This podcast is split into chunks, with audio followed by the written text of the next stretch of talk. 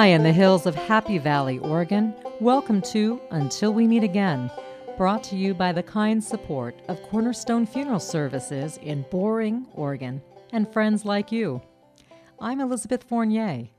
This radio broadcast is an expression of our common ground of mortality because, after all, we are all in this together. My reading today is from 2 Corinthians 5, verses 17 through 21.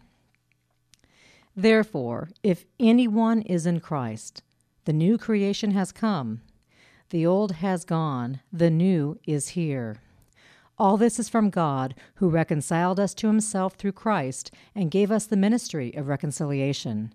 That God was reconciling the world to himself in Christ, not counting people's sins against him. And he was committed to us the message of reconciliation. We are therefore Christ's ambassadors, and through God we are making his appeal through us. We implore you on Christ's behalf, be reconciled to God. God made him who had no sin to be sin for us, so that in him we might become the righteousness of God. My guest today is Pastor Brent Christensen, author of the Good Grief Devotional 52 Weeks Toward Hope. Brent D. Christensen is a retired pastor. He's an evangelical Lutheran Church of America person who served parishes in Wisconsin and Minnesota for 10 years and in campus ministry for 25 years. His poetry has been published in books and journals, and he has also written studies for the ELCA. His Good Grief devotional offers wise, honest compassion to those who struggle with death of a loved one and even things like divorce, the loss of a job, and also other major life transitions. Pastor Brent has 52 devotions, and they follow 10 stages of grief outlined by Granger Westberg's helpful book, Good Grief. So Pastor Brent, what role can you tell us about the original book? When I read about your book, it keeps talking about that there is a book called Good Grief that Granger Westberg wrote. Can you give us a little bit of background about that and then how your book sort of plays into that? I sure can. First of all, thank you for allowing me to do this. Um, the snow is almost gone here in Northfield, Minnesota, so it's fun to talk to somebody in a more temperate climate. Yeah, it's a sunny um, sky out here in Oregon. It, it, that's good. Well, Granger Westberg it was one of our own, and Lutherans tend to be kind of shy. He was a chaplain in Chicago um, in the hospitals and realized in dealing with people uh, with grief that there were certain almost predictable uh, stages that you would encounter. But he also noticed at the time, this was 50 years ago, that there was a fairly strong element in, among all Christians to say if you really believe, you won't grieve. Hmm. And grieving is a sense of weakness. So he wrote a book called Good Grief. He, he got there before Peanuts did. Oh. uh, uh, saying that you know, grief is a necessary process for all of us. We we experience things in life, losses not just of uh, friends and family, but homes and um, old identities and that sort of thing that we need to grieve. And uh, when I was in the seminary from uh, 1975 to 79, that was a book that we we uh, used very closely in our pastoral counseling classes because back then most of us were young sprouts and not terribly familiar with grief. And it helped us um, gain some sensitivity to looking back in our own life to our own grief, but also to the grief of people we encountered. So, your book, it's a companion to Good Grief. And I know you begin each stage, you have a reflection of the aspect of grief and then you consider the stage, what it means for the readers to have sort of self understanding and relationships with other people and creation with God. It's moving. It's fantastic. And how each devotion ends. I think you put a question out there to talk with another mm-hmm. person and have healing actions. And tell me more of how this all developed. Well, I think it, it develops as it does for all of us as we live and we um, we find that life can be marvelous and messy sometimes at the same time. And uh, when an editor contacted me with the possibility of writing this, I, I submitted a few proposals. But I, uh, the one that they accepted was the one that you mentioned, that we have our primary relationships. As uh, people of faith, we believe our primary relationship is with God. But as human beings, we understand that we live life in these bodies that are our own. And so I thought, you know, introduce the stage of grief that, that Westberg had, had mentioned, but also write about um, how this, what this does to me as a person when I'm feeling this, and what this uh, does to my relationship with other people, and also what it does in our relationship to the creation, because that's um, an element that's really essential for us in our relationship with God. And I had a wonderful editor who kept me on track and would not be afraid to say this makes no sense. and so I could change and and uh, make I think, more real to human experience. Well, it's really clear that you believe that slowing down and taking the book just one devotional at a time for a true 52 weeks towards hope is really the most helpful. Mm-hmm. Well, you know, I'm an obedient Lutheran too, and, that was a suggestion. Rules, right? Although well, and for me, this would this would work the best to spend a week with each chapter and uh, take my time with it, um, think it through, um, talk it through. But I, I just received a communication from a pastor of a former parish who um, uh, told me that she had been working with somebody who had been grieving her husband for two years, and nothing was happening. And so she uh, had my book on her desk and gave it to her and the woman came back the next week and said, I went through half of that book in two days. and, and I'm finding it the most healing thing I've ever experienced. So I think we have our own pace. For me, uh, I, I think I would take it slowly, and, um, and maybe as a retired person I can do that. But I, I hope that people who use this book will uh, pay attention to their own pace and also pay attention to where they might be. You don't have to take it from one to two to three to four, but to uh, look at the topics and say, I think I, I need to look at this. And that makes sense. And how you wrote it is you have stages. You have um, you know, stage one, for instance, where you talk about we are all in a state of shock, and then you go into a couple more stages and how we either we struggle to affirm reality, or um, maybe if you're feeling full of anxiety, your stage mm-hmm. about why we're panicky. So you could jump through, and there's about 5 mm-hmm. different devotions underneath each category of stages. Oh, you know, I found the same thing that the person said who had this on their desk. It's the same thing. When I was reading this, I thought, wow, not only does this guy get it, and not only do you use, you have such a beautiful balance of biblical and you have some scholarly, and then you have wonderful stories. A lot of anecdotes in there, and people love stories. And I find st- stories are just so healing.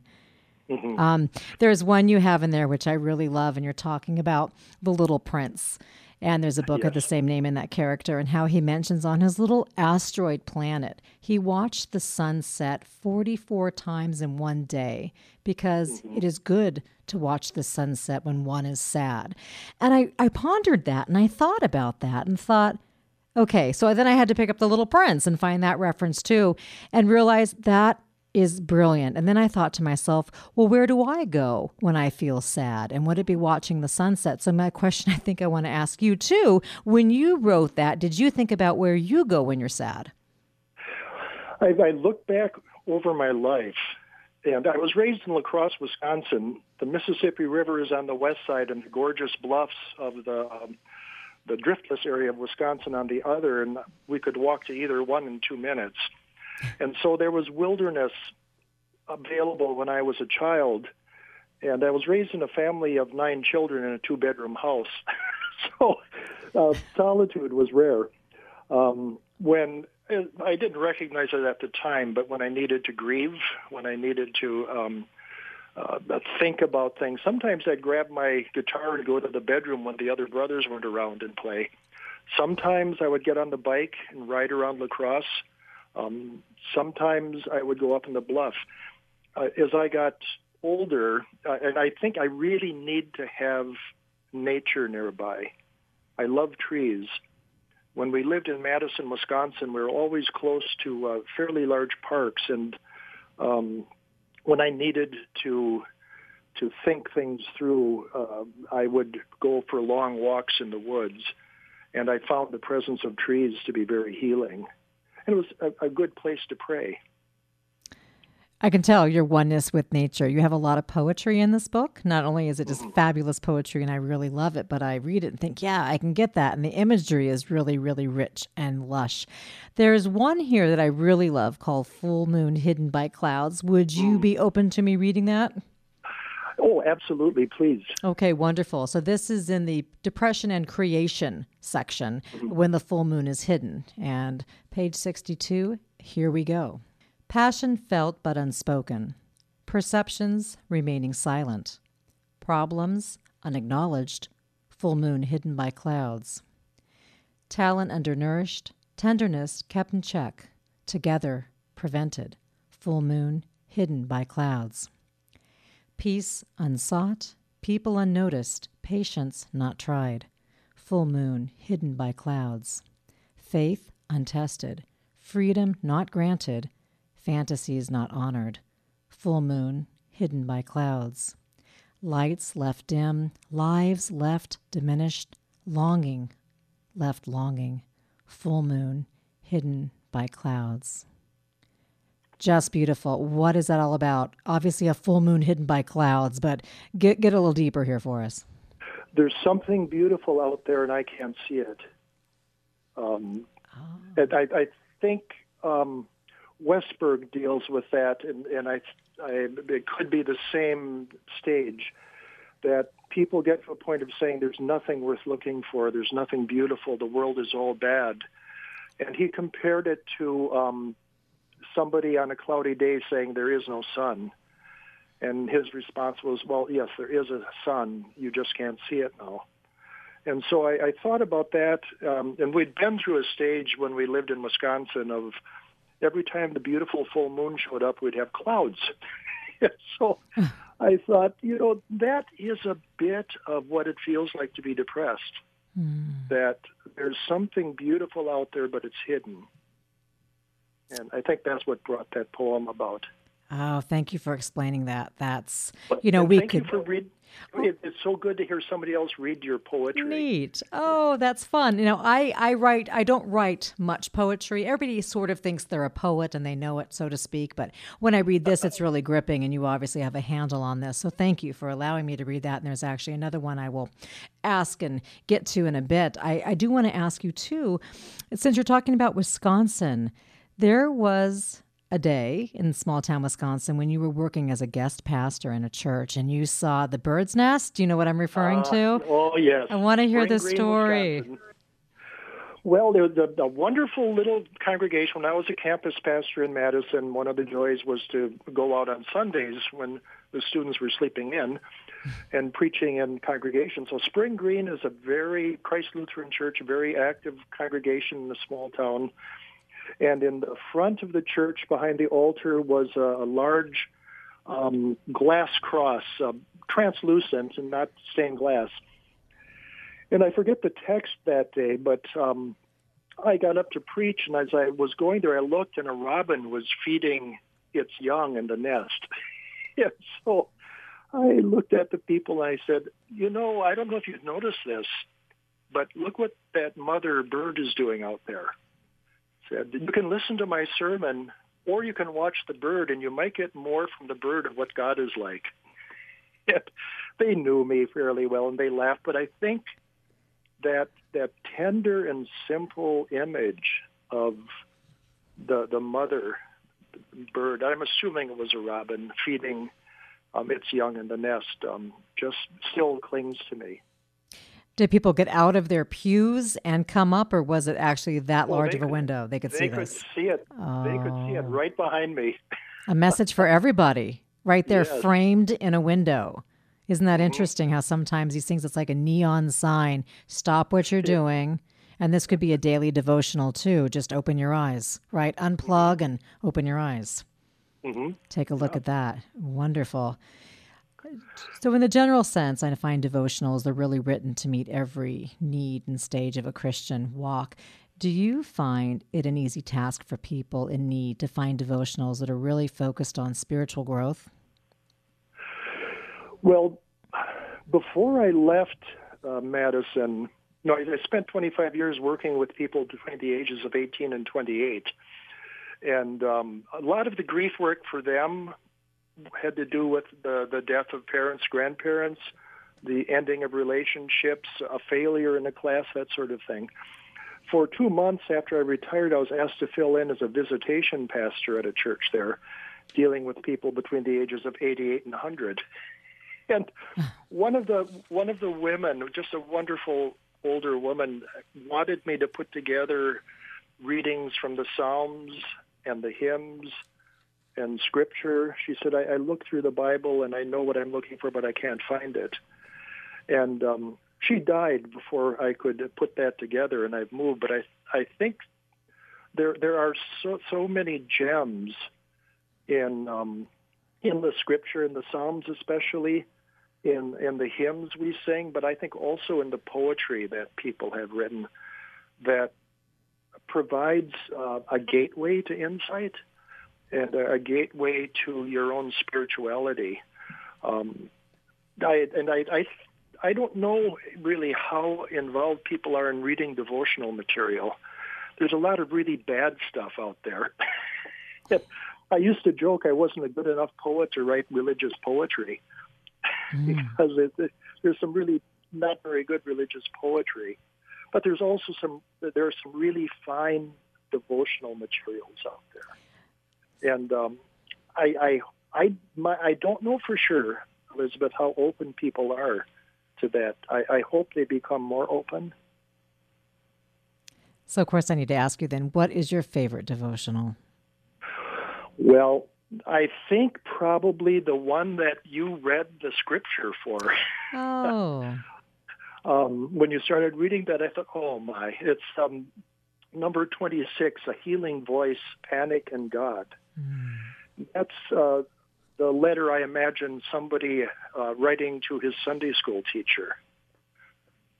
I, I, I wrote that in part because my mother taught fifth grade Sunday school forever in our church in La Crosse.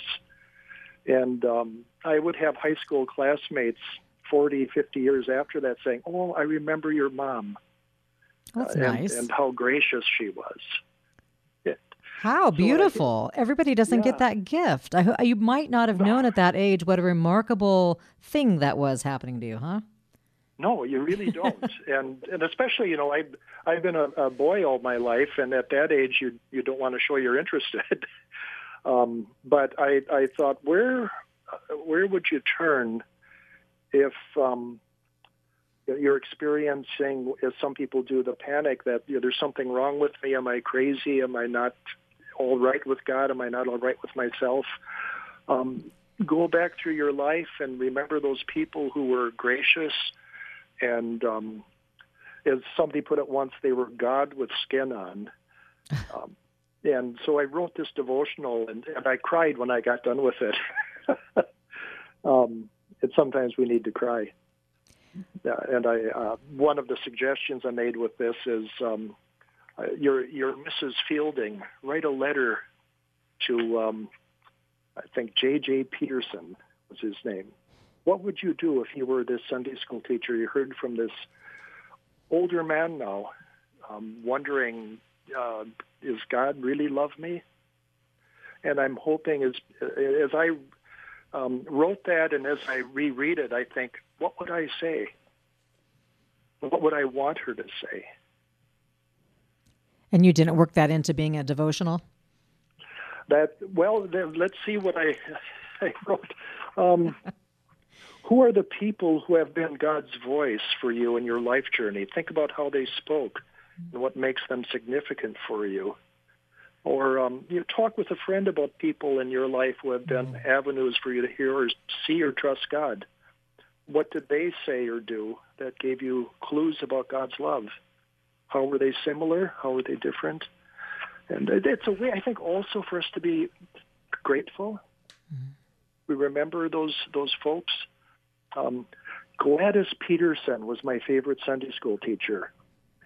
She was an old woman who worked in a, a clothing factory in La Crosse. Um, moved it from the farm in Wisconsin. Uh, was always poor, um, but oh my, she loved God and she loved children. And I remember when our church had its 150th anniversary, my brother wrote, I saw the pictures of the pastors on the wall. Where was Gladys? She's a strong woman behind the scenes. She she belonged there. She um, taught us about self worth. You know, from the, all the all of the essentially middle class standards of 1950s, 60s La Crosse, Wisconsin. She would be considered a failure, but we never thought of her as that, and she never thought of herself as that, as far as we could tell, because she um, knew that God loved her she knew that she loved her students and she knew that uh, this earth was a good place for her to be at this point and she was going somewhere else that would be good. How do you explain to people in mourning that guilt can be a very helpful human emotion? Well, if they feel guilt and they feel guilty about feeling guilt, I would say don't worry. For some, you know, uh, the guilt is is for something they really should feel guilty about. Let me tell you in my own life, I had a brother who died when I was in fifth grade. Um, he was 21. He was born with spina bifida, and um, uh, at a time when you kept handicapped people aside. And just as I was getting to the point of being a rotten fifth grader, um, I realized that I could get in good with some people by making fun of him. And uh, his name was Chris, and I remember calling him Chrissy Cripple. Oh. Uh, awful, awful stuff. And um, he was the first person I knew closely who died. And um, it took me a while. It it took me decades to realize the guilt that I felt uh, for treating Chris that way. Although Chris was a marvelous, brilliant human being and gracious. And so one night, um, uh, in my prayers, I just broke into tears and I said, Chris, forgive me. And I, I felt a release. So at that point, that guilt was good. Um, and what it did, that particular guilt, is it connected me to my brother again. And it connected me to grace and forgiveness. The trouble would come is if you think people ought to feel guilty. And the church has been doing that for a long time. So you don't try to summon up guilt in a person who's grieving. But if they're expressing it, just to let them know that's okay. Uh, this is natural. This is natural. Um, and if they're in a Christian tradition that honors, um, you know, confession and forgiveness, to offer that as a possibility. Um, a lot of Christians aren't, um, but ways to assure them that you know guilt often is real guilt and if they used to say, what's the one thing needed for forgiveness? Sin. so that that rings true for some people experiencing um, guilt in their grief. I think you explained that perfectly. It's straightforward, but there's also wise wisdom and honest compassion there. That when you're really struggling with the death of a loved one, you can't really talk to them. And it's like you said, you talk to your brother in prayer, also with the guidance mm-hmm. of God to help to help the forgiveness come into your life. Something really, really very important to do. Are you mm-hmm. okay if I read your poem here, Talking to Grief? Uh, that's one of my favorites. Oh, yes, I love it too. You have it the very, very back of the book. I won't give it away, but I guess I will. It's in 52, the very last devotional. You have a beautiful, mm-hmm. beautiful poem here. Okay, this is Talking to Grief. Yep, and that's by Denise Levertov. I just love it. Oh, okay, right. There she is. Yeah. Denise, yeah, that's wonderful. I love giving credit where credit is due. Denise uh, Levertov, L E V E R T O V. Here goes. Ah, grief! I should not treat you like a homeless dog who comes to the back door for a crust, for a meatless bone. I should trust you. I should coax you into the house and give you your own corner, a worn mat to lie on, your own water dish. You think I don't know you've been living under my porch? You long for your real place to be readied before winter comes. You need your name, your collar and tag. You need to right the warn off intruders to consider my house your own, and me your person, and yourself my own dog. What speaks to you in that? I forget who it was, one of the Christian, current Christian thinkers, not everybody will agree with it, says grief, when it comes like any visitor, you should welcome him for his stay. And that, that conversation um, with, with grief as a person, as a thing, is, is something not just as a sort of emotion floating off in the distance, but as a, a, a reality you encounter. Um, and uh, as Denise Levertov does, talking to it as that stray dog, you know, come on in. Um, you you deserve a home. Let's let's get used to each other before you become not just a, a dog at the door, but my companion who who shares life and love with me. Beautiful. I'm speaking with Pastor Brent Christensen, the author of the Good Grief Devotional 52 Weeks Towards Hope. I'm holding this book and it has this nice soft cover. And hopefully, when your publisher got one of these to you, you opened the box and thought, mmm, that cover, it's sumptuous, it feels good, it makes you want to crack it open, it smells good. What feedback have you received about your book? Well, it's only been out since January, or since February. Um, I've I mentioned the feedback I got from the pastor of my former parish, and uh, I am in a study uh, with uh, older men in my new congregation. It's fun being a layperson, and several of them have experienced um, uh, losses, spouses in their life, and I've shared that book with them. I also wrote a, a book of poetry um, dealing with my own um, diagnosis with cancer that deals with that grieving. And between the two of them, several men said, you know, this is the first time I've been able to grieve. And that made me feel uh, as though I'd done something worthwhile. And, and the ability to grieve not as a way of saying, oh, no, things are no good, but as saying, okay, this is okay to grieve. Something something bad has happened and I feel sad and I'm I am not unfaithful in that, but it's good to be sad because the sun will rise one of these mornings. It certainly will. Well, you've been listening to KKPZ 1330 AM The Truth. I want to thank my guest, Pastor Brent Christensen, talking to me all the way from Northfield, Minnesota. His book, The Good Grief Devotional 52 Weeks Towards Hope. Take a look for him at fortresspress.com. And until we meet again next week, be excellent to each other.